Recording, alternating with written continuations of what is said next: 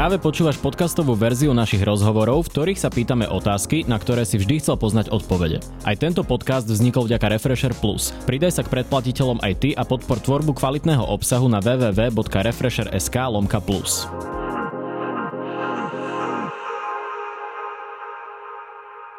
Vítajte vo Face to Face v relácii, kde začneme pri politike a skončíme pri lifestyle. No a mojím dnešným hosťom je minister životného prostredia Jan Budaj. Dobrý deň. Zdravím.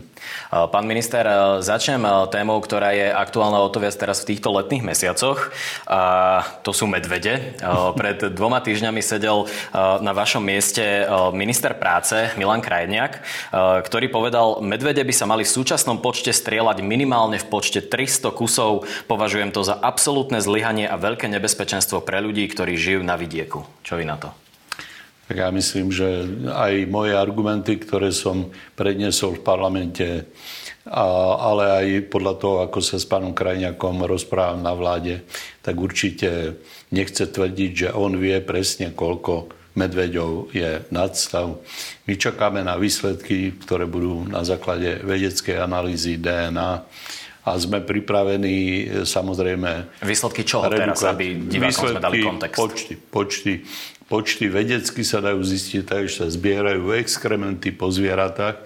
Uh-huh. Všetkého druhu. My teraz e, sledujeme druh vlkadravého, medveďa hnedého a rysa ostrovida. Čiže tri krásne šelmy karpatské, ktoré sa nám podarilo zachovať do dnešných čas. No a posledné také zrátanie bolo v rokoch pätnásť šestnásť a teraz by malo byť nové. K redukcii vtedy v roku pätnásť šestnásť neprikročili, pretože počet tých medveďov de facto v ich areáli bol primeraný. Bolo to asi desať medveďov na sto kilometrov štvorcových. To bolo tisícdvestošesťdesiatpäť uh-huh. kusov vtedy zrátaných a teraz uvidíme, aký bude ten počet. Kedy to uvidíme? Podotýkam, že Chorvátsko má dvadsať medveďov na sto kilometrov štvorcových. Je to veľmi flexibilné, lebo uh-huh. medveď nie je de facto teritoriálny tvor, že by žil len na nejakom území a často sa môžu tie územia aj prekrývať. Nakoniec sto kilometrov štvorcových, viete si predstaviť, to je veľmi veľká plocha. No ale pán minister, nič to nemení na tom, že ľudia v Podpolaní aktuálne, aspoň teraz to vyzerá, že žijú tak trocha v strachu. Čiže skúsme si aspoň dať nejaké termíny, lebo ten prieskum, myslím, že Českej univerzity prebieha už dlho. Podpolaní je už zásahový tím a, uh-huh. a čo deň vlastne likviduje jedného synantropného medveďa. Len treba si priznať, že v Podpolaní bola skupina ľudí. Ja verím, že vyšetríme, kto je za to zodpovedný, ktorý de facto krmil tie medvede a robil si z toho biznis najprv na polovačky a potom na fotografovanie. Čiže Podpolanie je taký zvláštny, taká rozšírená zoologická záhrada, také safari. Len tí domáci ľudia, čo tam žijú, tí s tým biznisom nič nemajú.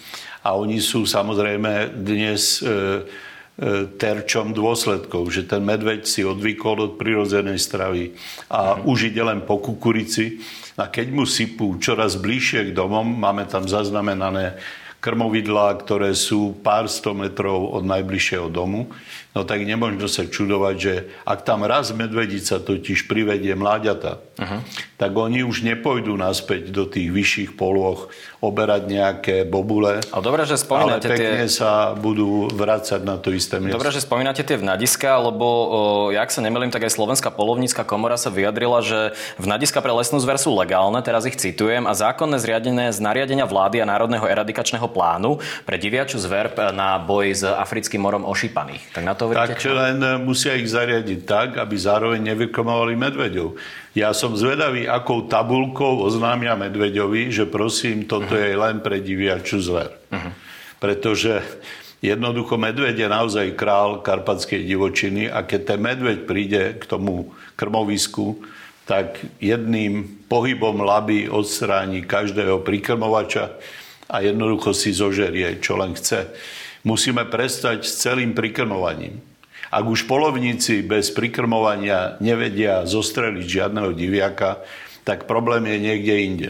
Nemôžeme vykrmovať e, divú zver a potom sa čudovať, že nám chodí e, kúsok od obcí. Žiaľ, e, práve na tej Polane, kde toto bolo vo veľkom robené a dlhé roky, tak sa bude musieť zrejme utratiť veľmi veľa medveďov. Je to veľká spoločenská škoda.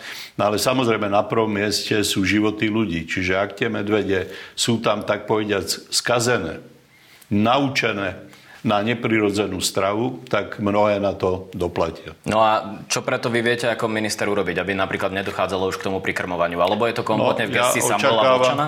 Je to v gestii ministerstva poľnohospodárstva, ale zákon o poľovníctve je otvorený. Uh-huh. Ja očakávam za prvé plnú zodpovednosť majiteľov revírov za škody, ktoré robí lesná zver, ktorú by mali udržiavať aj už spomínané diviaky, ale všetku raticovú zver, ktorú by mali udržiavať v určitých rámcoch, v určitých počtoch, ale nie sú to ochotní alebo schopní robiť.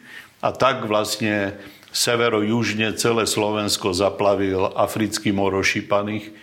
Na západnom Slovensku ešte nie je, ale diviaky premnožené sú aj tu. Ja žijem v Rači a môžem si to ísť pozrieť kedykoľvek k vinohradom. Čiže, no ale odkedy, je to len pár rokov, ale odkedy e, nie sú polovníci za nič zodpovední, za žiadne škody, tak e, to tak aj vyzerá. Čiže treba obnoviť určitú zodpovednosť, primeranú, ale férovú. No čo presne to znamená? A môžeme očakávať nejakú novelu zákona z dielne Olano napríklad? Opakujem, zákon alebo... je otvorený, je už v parlamente. No a pán minister Vlčan ma uistil, že napríklad toto určite tam navrhne. Takisto, že prikrmovanie proste, keď je očividne nezmyselné, tak sa zakáže.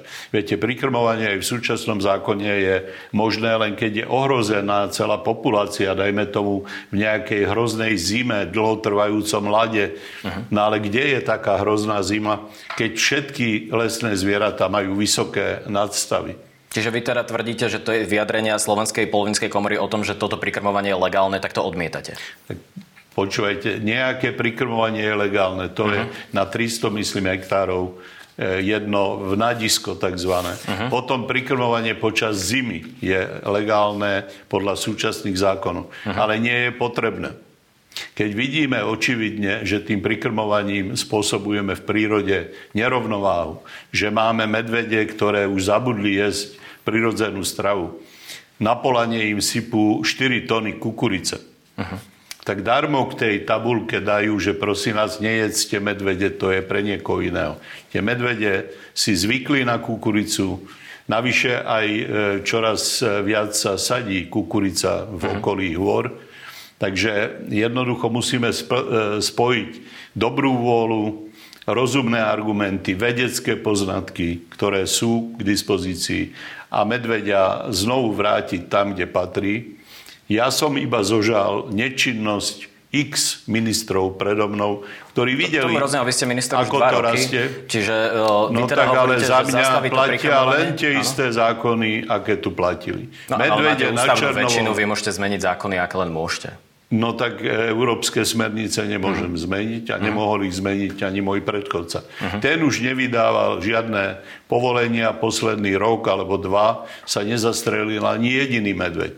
Odkedy ja som nastúpil, už sa, už sa píše druhá desiatka medveďov, ale neodstraňujeme medvede trofejné, ktoré sú v tej populácii veľmi dôležité, tie veľké medvede, ktoré organizujú život tej, tej skupiny, ale odstraňujú sa medvede, ktoré naozaj už človek skazil, ktoré sú synantropné, ako učenie sa tomu hovorí, čiže zvyknuté na stravu. Ale tie, tie vieme už teraz, ale keď sa ukončí ten prieskum, tak, tak viete bude pripustí, možná, že bude väčšia regulácia? Áno, bude, možná, bude možný regulačný odstrel, lebo budeme vedieť vyrátať, že spolu s vedeckou komunitou, na akom počte medveďov sa zhodneme, ale aj potom, pozor, bude platiť to isté, čo platí aj teraz. Sú regióny, kde nie je ani jeden medveď uh-huh. a sú regióny, kde im sypali tony kukurice a je tam veľa medveďov. No, aké prekvapivé. Jasné, ale dôsledky Čiže, už máme, že je No ale veľa. Presná, viete, každý región bude treba naozaj posudzovať špecificky. Ja dúfam, že z Karlovej univerzity dostaneme čísla, ktoré budú aj regionálne e, zaujímavé. Kedy dostaneme tie čísla? No, môj predchodca urobil zmluvu na šesťdesiatmesačné analyzovanie, čo je nezmyselná zmluva, lebo šesťdesiat mesiacov je päť rokov uh-huh. a po piatich rokoch je už vlastne ten prieskum pomaly starý. Uh-huh. Tak ja čo pol roka žiadam riaditeľa štátnej ochrany prírody, ktorý jeho predchodca podpisoval túto nezmyselnú zmluvu, aby apeloval na Pražskú univerzitu, aby urýchlili. A odtiaľ máme prísľub, že teda tento rok to bude na jeseň. Tak dúfajme, že ten prísľub teda sa podarí splniť. V súvislosti s tým medveďom ste mali taký zaujímavý výrok na Telo na Markíze. Medvede nezabíjajú ľudí, sú to vegetariáni. Stojíte si za týmto výrokom, alebo bol to nejaký brept? Bol to viac menej brept, ja som chcel povedať, že medvede nie sú ľudožrúti. Uh-huh. A to, no, ale to, či ma zabije zmysle... ten medveď, už mi môže byť jedno, či ma potom zje, nie? Keď som obeť nejakého medvedieho. No tak v poriadku, veď tá debata okolo medvedov, ja som predtým stokrát zopakoval, že áno, deväťdesiat percent v žalúdku medveďov sa našla rastlinná strava. Čiže to nie je predsa lev, dokonca aj vlk je naozaj dravý, čiže vlk je iba živočíšnu stravu, ten sa nechodí pásť. Uh-huh. Medveď naozaj má osemdesiat až deväťdesiat percent rastlinnej potravy. A keď je nejaké e, živočíšne, živočíšnu stravu, často sú to zdoknuté. Tomu rozumiem, ale chápete, že obete takéhoto útoku to mohlo prísť ako absurdné vyjadrenie zo, z úst ministra životného prostredia. No ale žiadnu obeť, žiaden medveď ne, nežral. Tie, tie obete aj nie, zranenia spôsobuje... Keď ma napadne, tak mi to môže byť jedno, nie? Tak, tak otázka nestála, uh-huh. ale neustále sa točila nezmyselne okolo toho, či je medveď ľudožrút. No nie je. A väčšinou, áno, je vegetarián. Aká je teraz aktuálne tá situácia, čo robíte v týchto momentoch, alebo aby sa tie útoky v takej intenzite neopakovali? Teraz dajme bokom prieskumy a prikrmovanie, to sú ako keby dlhodobé veci. No nie sú to dlhodobé, lebo ak ten prieskum budeme mať, tak nás rozumiem, európske pravidlá oprávňujú mm-hmm. začať aj s, regulačným, s regulačnou redukciou počtu medveďov. Tam potom môže ísť o desiatky alebo stovky medveďov, nech sa páči, uvidíme, čo, ten, čo tie čísla prinesú. Momentálne samozrejme odstraňujeme to nebezpečie, ktoré napríklad na tej Polane spôsobil človek, to treba mm-hmm. znovu počiarknúť. Žiaden medveď si nevymyslel prikrmovanie ani vnadenie, ani to, že tie prikrmovadlá smerujú k obciam a toto všetko, tú nerovnováhu vniesol do toho spolužitia len a len človek. Čiže my diskutujeme s tými starostami, ponúkli sme všetkým starostom, kde čo i len raz videli medveďa, špeciálne programy na ochranu pred medveďom, špeciálne programy na vzdelávanie, ako žiť v karpatskej divočine. Takisto podporu na zlepšenie odpadového hospodárstva, lebo tie medvede, tam, kde je neporiadok v odpadovom hospodárstve, samozrejme idú za tou vôňou a idú do smetných košov. No a ponúkli sme im aj opravu, osvetlenia, prípadne kamerové systémy, ktoré môžu veľmi pomôcť, by som povedal, navrátiť kľud do tých karpatských alebo podkarpatských obcí, ktoré sú teraz vystrašené politickou kampaňou, lebo asi vám nepoviem nič prekvapivé, že zrazu sa všetci zobudili medveďobíci, keď idú komunálne voľby a tí starostovia sa búšia do prst. A tak oni možno iba reagovali akože na tie medializované prípady, nie? Ktoré sa... No a tie medializované, kde sa zobrali? Veď jedna tretina z nich mm-hmm. boli fejky. Jedna tretina z nich boli fejky? No to... Z toho, čo vysielali médiá, bolo pomerne značný počet výmyslov. No ja pracujem okrem iného v televízii Markíza, kde sme vysielali aj o medveďoch, tak rád by som bol, keby ste nám teda povedali, že čo fejkové sme odvysielali, no, lebo teraz neviem, vám, o čom hovoríte. Neviem, či Markíza odvysielala, môžeme vám poskytnúť to, čo bolo na médiách. Nakoniec aj posledný útok, pri ktorom e, bol zranený, e, zranený nejaký e, člen horskej služby. Ktorý sa vracal z práce domov. Jeho zranenie vzniklo pádom a nie zásahom medveďa, čiže tam nedošlo k žiadnemu dotyku. A ten pán bol taký slušný, že to aj úprimne povedal. Viete, mnohí nakoniec majú všelijaké dôvody, prečo to zveličia, prečo to prefarbia. No a médiá majú o medvede záujem, čiže ten strach, ktorý zrazu sa vynoril. Ja si pamätám, keď takto vyhral Ficovoľby kvôli migrantom. Všade boli migranti, každý večer boli migranti. Dokonca to nakoniec ich zopár až prišlo... To, že médiá sa spriahli s opozíciou, nie, aby vyhrali komunálne voľby, alebo čo? Ale prosím vás, čo som také naznačil? Kde? No teraz hovorím, že pre médiá to je chrumkavá téma, medvedíci mm-hmm. sa filmujú a niekedy, áno, starosta Smeru volá aj zámerne, že mm-hmm. videl medveďa. Máme tie prípady. Rozumiem. Tak ja len poviem, že odmietam, že by sme odvyslali nejaký hoax, ale neviem na, reagovať na konkrétny prípad. No a o tomto, o tomto členovi horskej služby ste nevysielali? Teraz fľaku mám nepoviem, lebo tých tak prípadov bolo fakt viacero. Ale ste, to, čo som ja odvysielal, že ste ho odvysielali vedome. Hm. Rozumiem.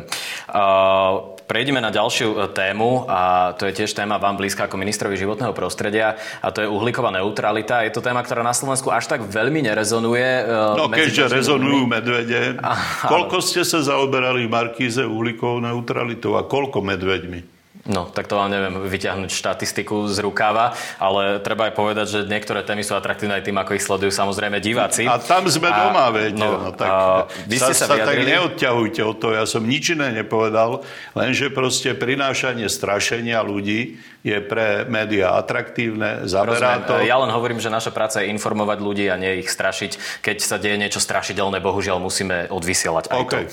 Pán minister, vy ste sa začiatkom roka vyjadrili, že do roku dvetisícpäťdesiat by malo Slovensko, teda chceli by ste dosiahnuť uhlíkovú neutralitu. Zároveň však tu bolo hlasovanie o vyhlásení klimatickej núdzi, ktoré do parlamentu posunul nezaradený poslanec a člen pé es ká Tomáš Valašek, ktorý za to nehlasoval takmer nikto z Olano, ak sa nemýlim. Tak ako to teda je? Není na to dostatočná politická vôľa? Ste v tomto osamotení v hnutí?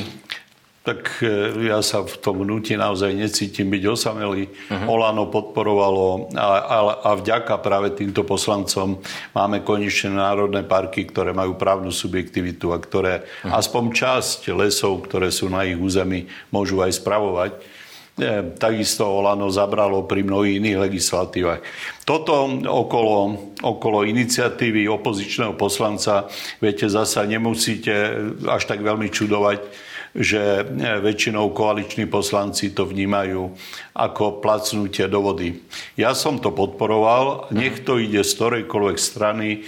Fakt je ten, a tieto horúce dni nám to len pripomínajú, že naozaj tá klimatická kríza, alebo ak to niekto chce nazývať klimatická zmena, tu proste je.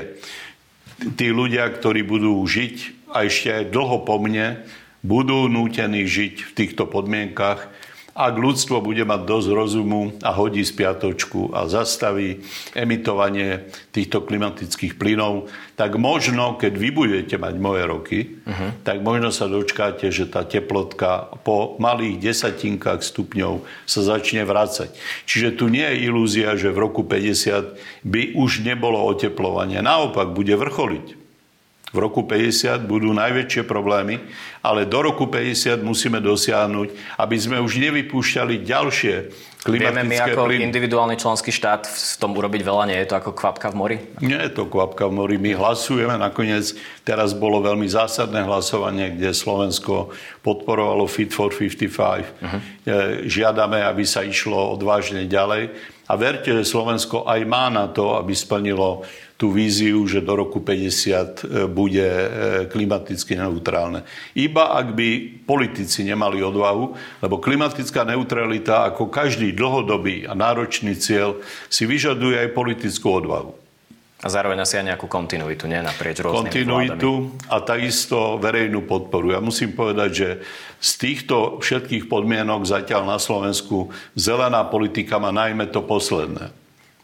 Nemá dobrú per, permanentnú kontinuitu. Však tu dvaja moji predchodcovia sú, myslím, vo väzení. Tak asi sa nezaujímali o klimatickú krízu, ale o obchodovanie s é té es klimatickými vlastne peniazmi. E, takisto tá politická vôľa je vrtkavá, ale verejnosť, verejnosť naozaj podporuje, aby Slovensko bolo environmentálne kvalitnou krajinou, aby prostredie bolo čisté. Keby som nemal verejnú podporu, tak dávno ma všetci tí lobisti drevárskej lobby, lobby veľkých energetických fabrík alebo polovníckej lobby ma dávno skolia. Rozumiem. Ďalšia taká ekologická téma a pre mňa je trochu osobná, keďže sa mi kolegovia práci smejú, že mám pracovný stôl zaprataný plechovkami mm. môjho obľúbeného síteného nápoja. Takže skúsme sa tak trocha ohliadnúť za tým zálohovaním, ako to zatiaľ funguje. Funguje to už myslím, že pol roka. Sú tam nejaké výsledky, alebo sú tam, vieme tam mať nejaké rukolapné výsledky, ktoré viete prezentovať? Vieme, vieme. Aj som ich prezentoval, povedzme, teraz aj vo Švédsku, kde bola medzinárodná konferencia O S N.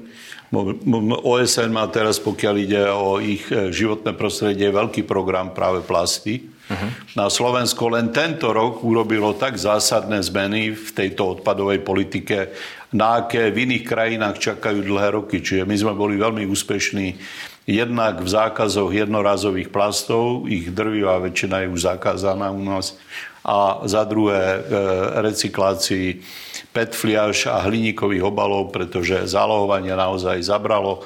Tí ľudia aj podľa prieskumov, videl som prieskumy, ktoré si dali urobiť reťazce, ktoré sa samozrejme obávali, že začne klesať kupovanie minerálnych vôd alebo Coca-Coly a tak, tak ďalej. Kleslo to? Nie. Nie. Ľudia tie spotrebné návyky nezmenili a v anketách odpovedajú, že áno, oni vedomé budú vracať, preto si myslia, že to je správna vec, či je to najlepšie. Naozaj nezdôrazňujú tých pätnásť centov. Môžete povedať, že áno, veď to nikto neprizná, že mu ide o peniaze. Uh-huh. No veď zálohovanie je práve za to, aby tá motivácia nechýbala. Tak ja už som videl aj ľudí bez domova, ktorí si tak môžu privyrobiť. Je to bezvadné, naozaj. Pokiaľ ide o východné Slovensko, tak doslova zopakujem takú frázu, ktorú som už párkrát povedal, ale verte, že je pravdivá. Tí, čo predtým rozhadzovali, teraz zbierajú. Uh-huh.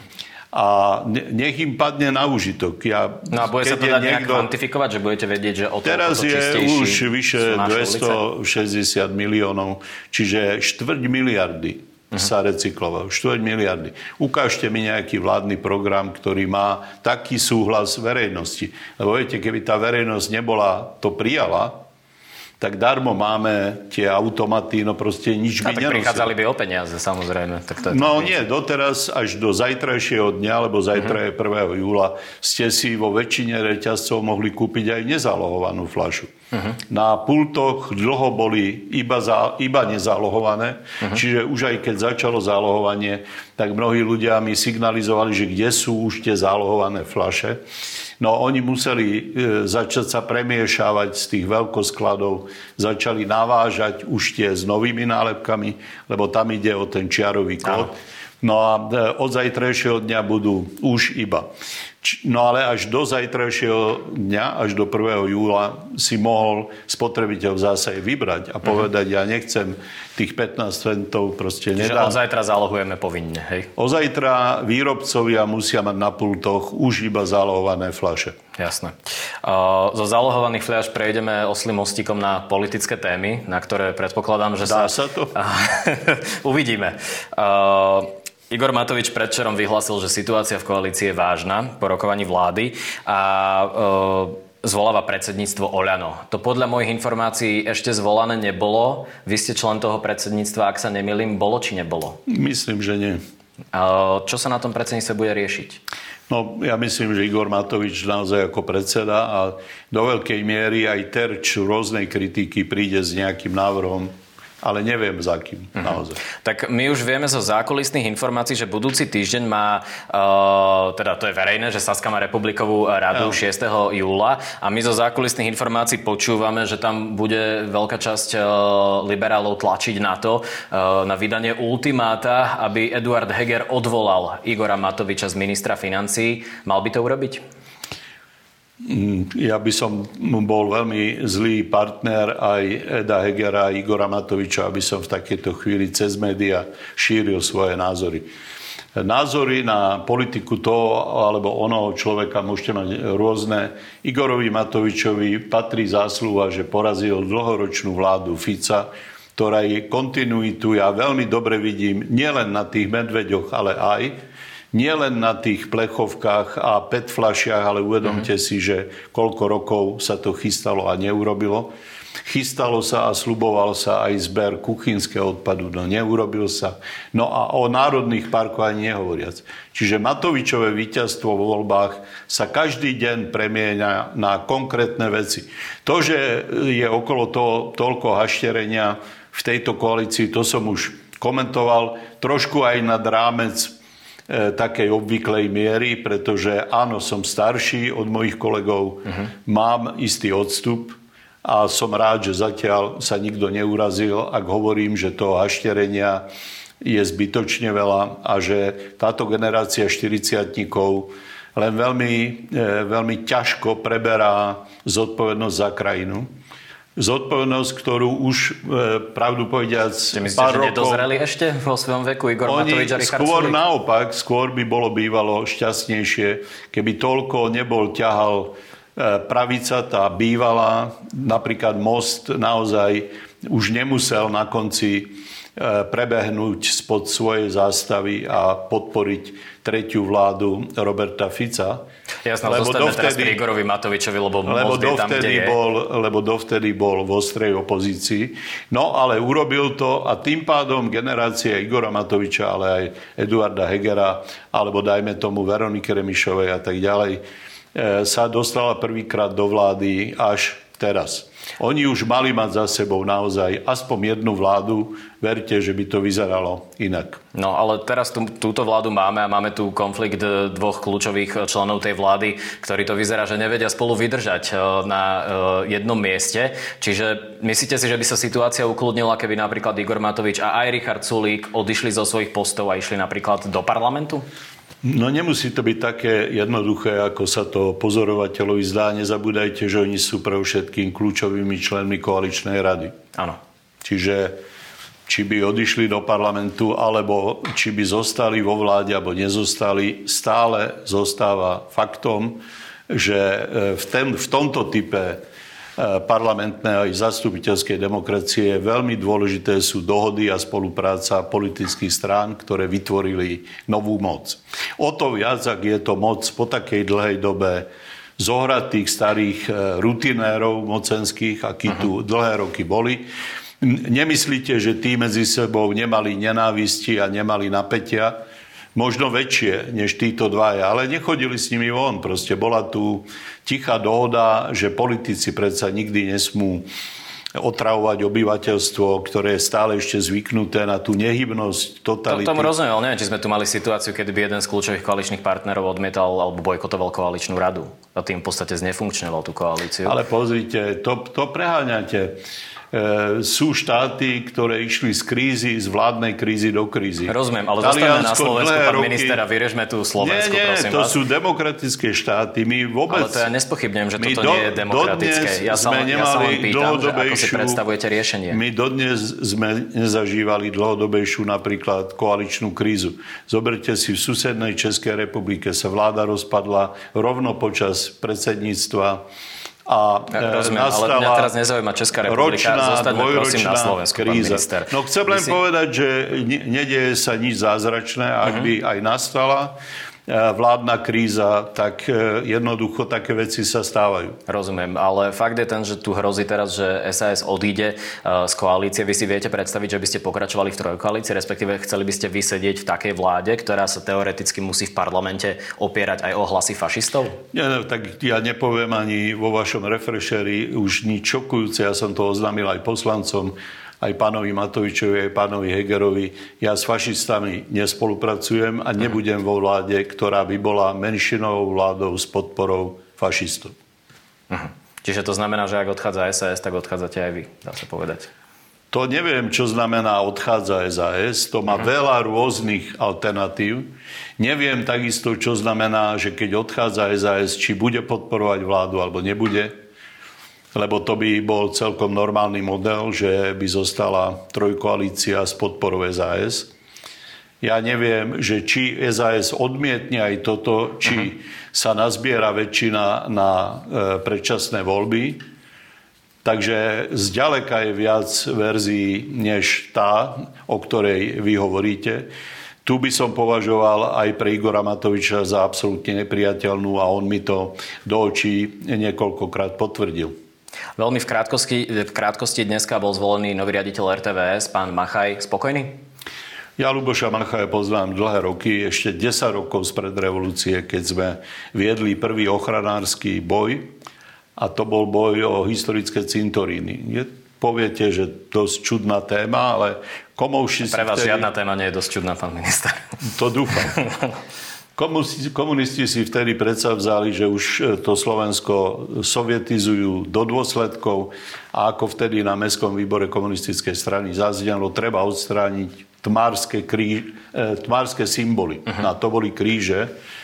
No, e, mám podozrenie, že trochu za tým už vtedy bola zlodejina, lebo tie mramory, ktoré boli na Ondrejskom cintoríne, alebo na cintoríne pri Kozej bráne. Teraz vy trochu utekáte od, od otázky na pána Machaja. No, pán Machaj sa zúčastnil, podporoval nás, bol vtedy uh-huh. redaktor spolu s istým Stanom Rajičom. Boli uh-huh. redaktori Pozor zákruta, to je relácia v rozhlase.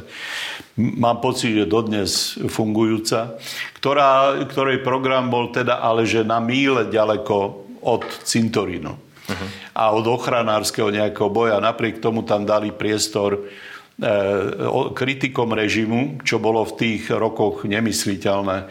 Potom neskôr teda režimné noviny priniesli aj odhalenie, že ide vlastne o protirežimnú činnosť, že je v nej zamontovaný nejaký... Čiže z toho, čo rozprávate, mi vychádza, že ste spokojní s voľbou pána Machaja.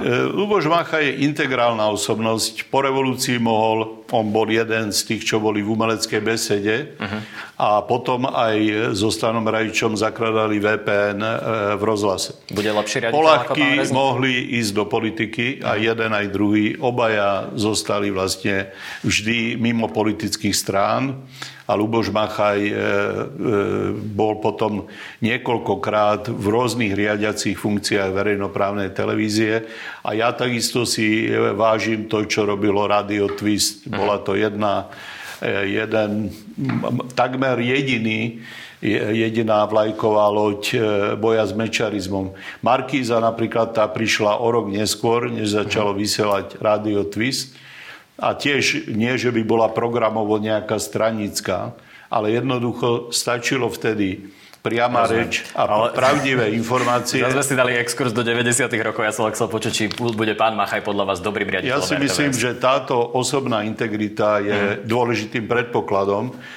Jeho odborné skúsenosti sú druhým dôležitým predpokladom a tretí, čo k úspechu potrebuje, aby mu strany a politici dali šancu naozaj robiť verejnoprávne. Rozumiem.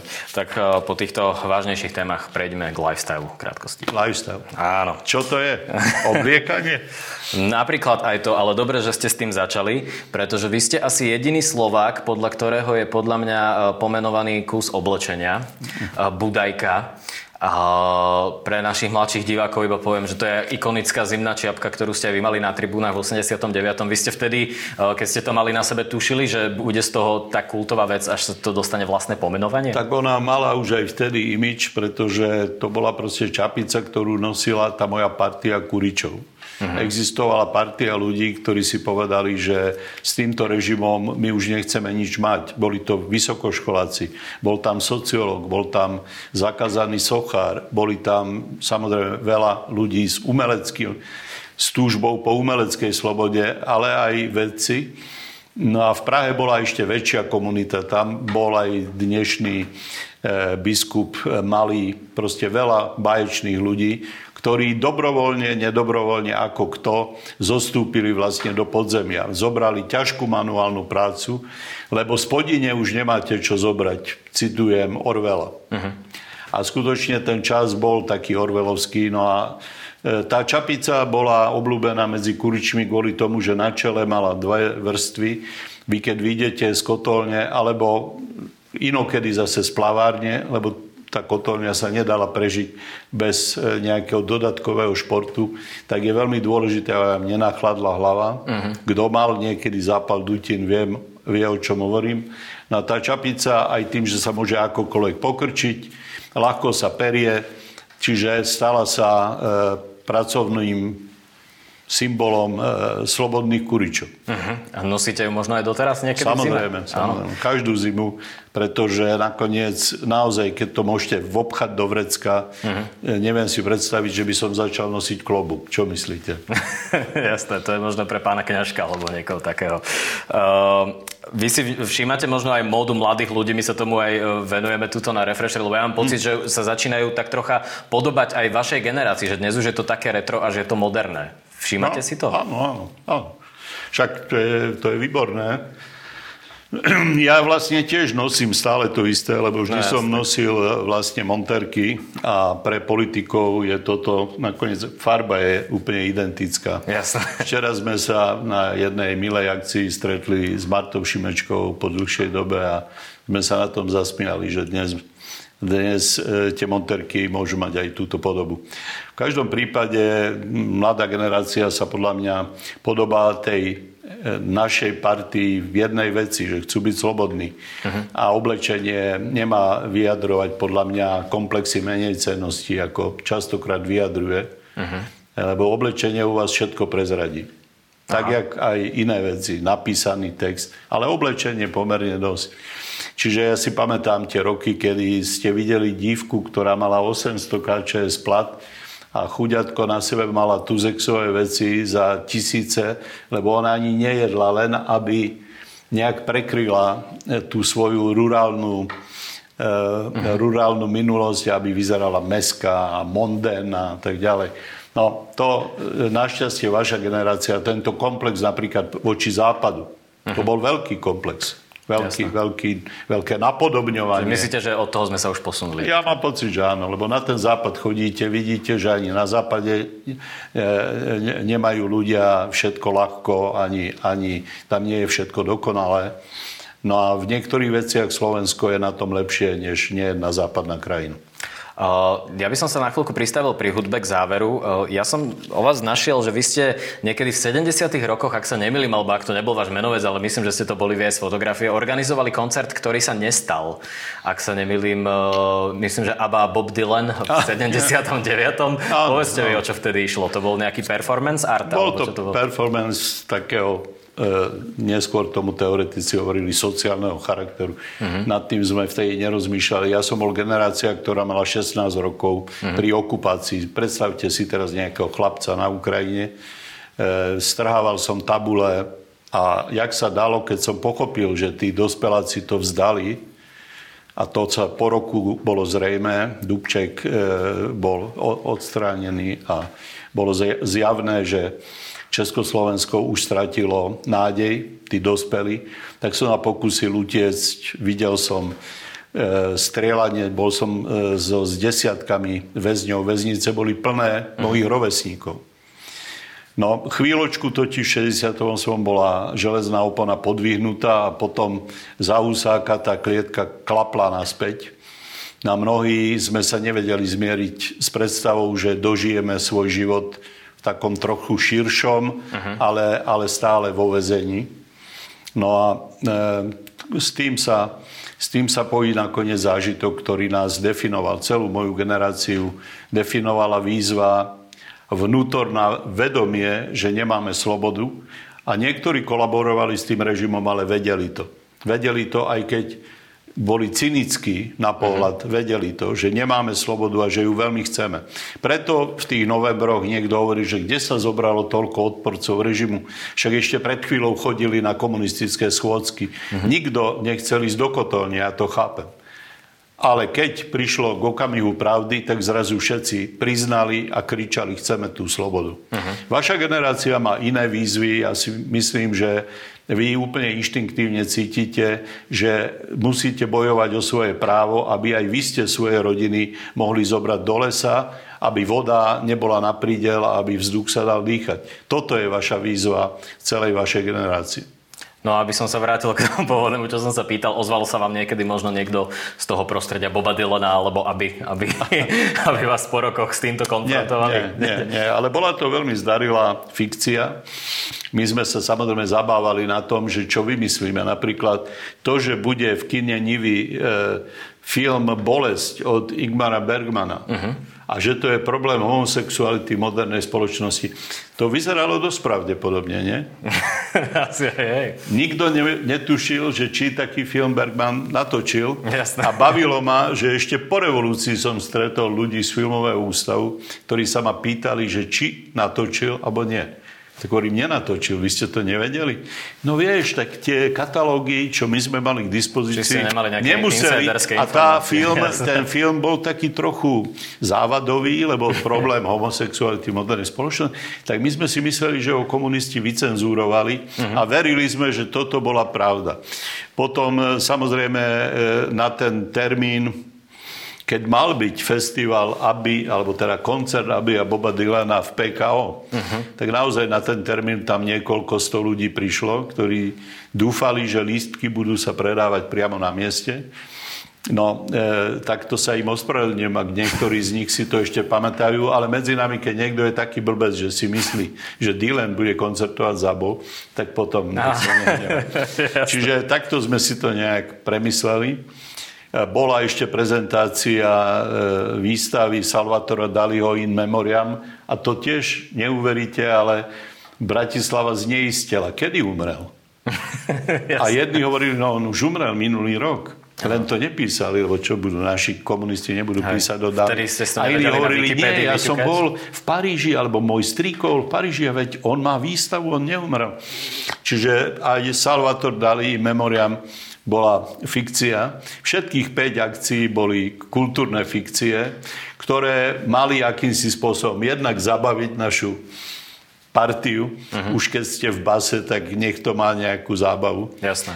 Ale hlavne, e, samozrejme, že, že čím pôsobili? No pôsobili, e, kričali priamo tým, že sme v klietke, že sme zavretí a že sme tak zavretí, A, a tak znehybnený, že my už ani nevieme naisto, či zomrel Salvador Dali a či Bergman Hej. natočil to, či tamto. Jasné. No a vidíte, a teraz sa o tom učí na V Š V U.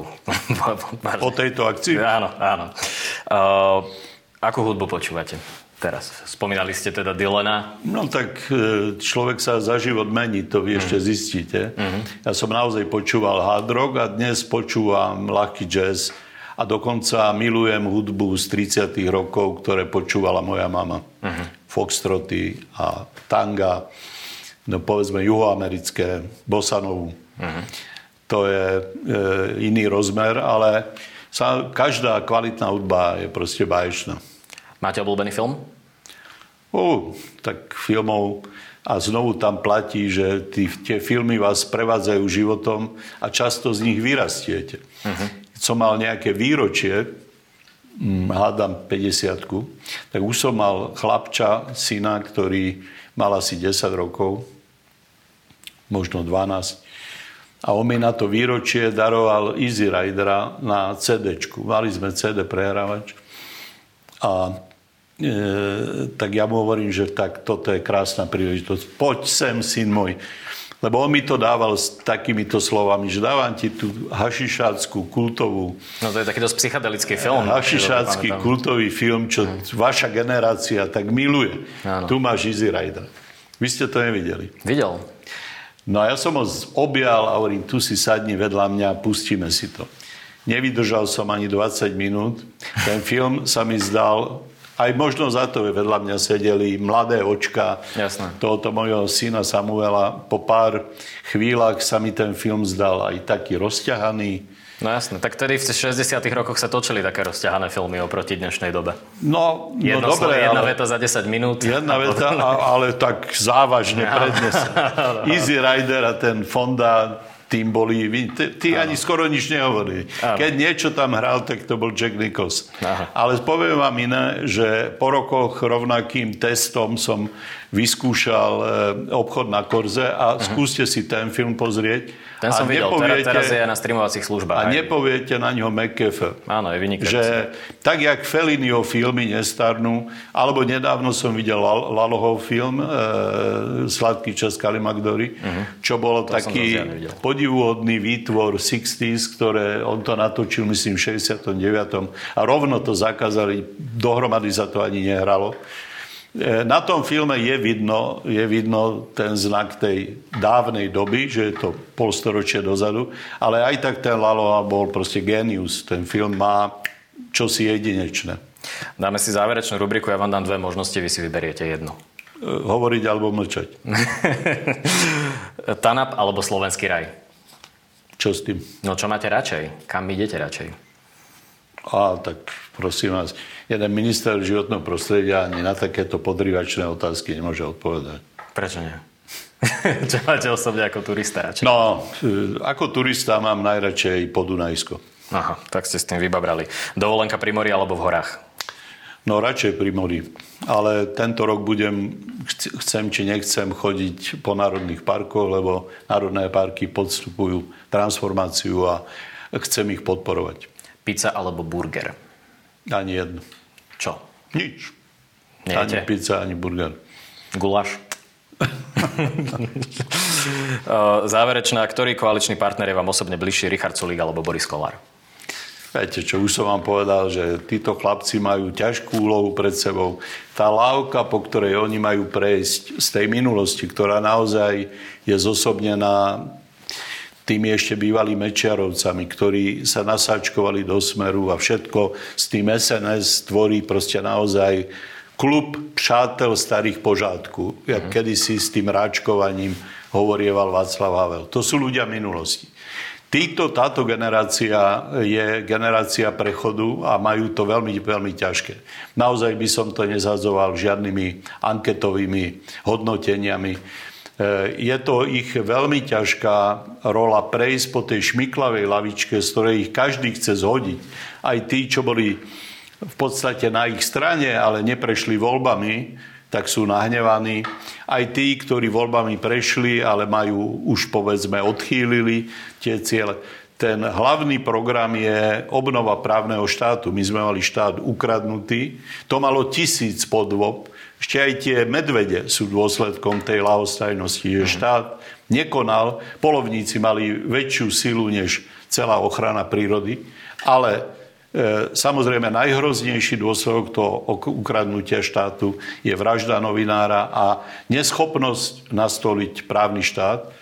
Toto je hlavná výzva tej koalície a všetky zľahčovania alebo nejaké, nejaká nadradenosť a posmievanie by mali ísť bokom. Toto bola iba nevinná anketová otázka nakoniec, ale využili ste to opäť svojsky. Ja ďakujem veľmi pekne. Oproti mne sedel minister životného prostredia Jan Budaj. Ďakujem za pozvanie.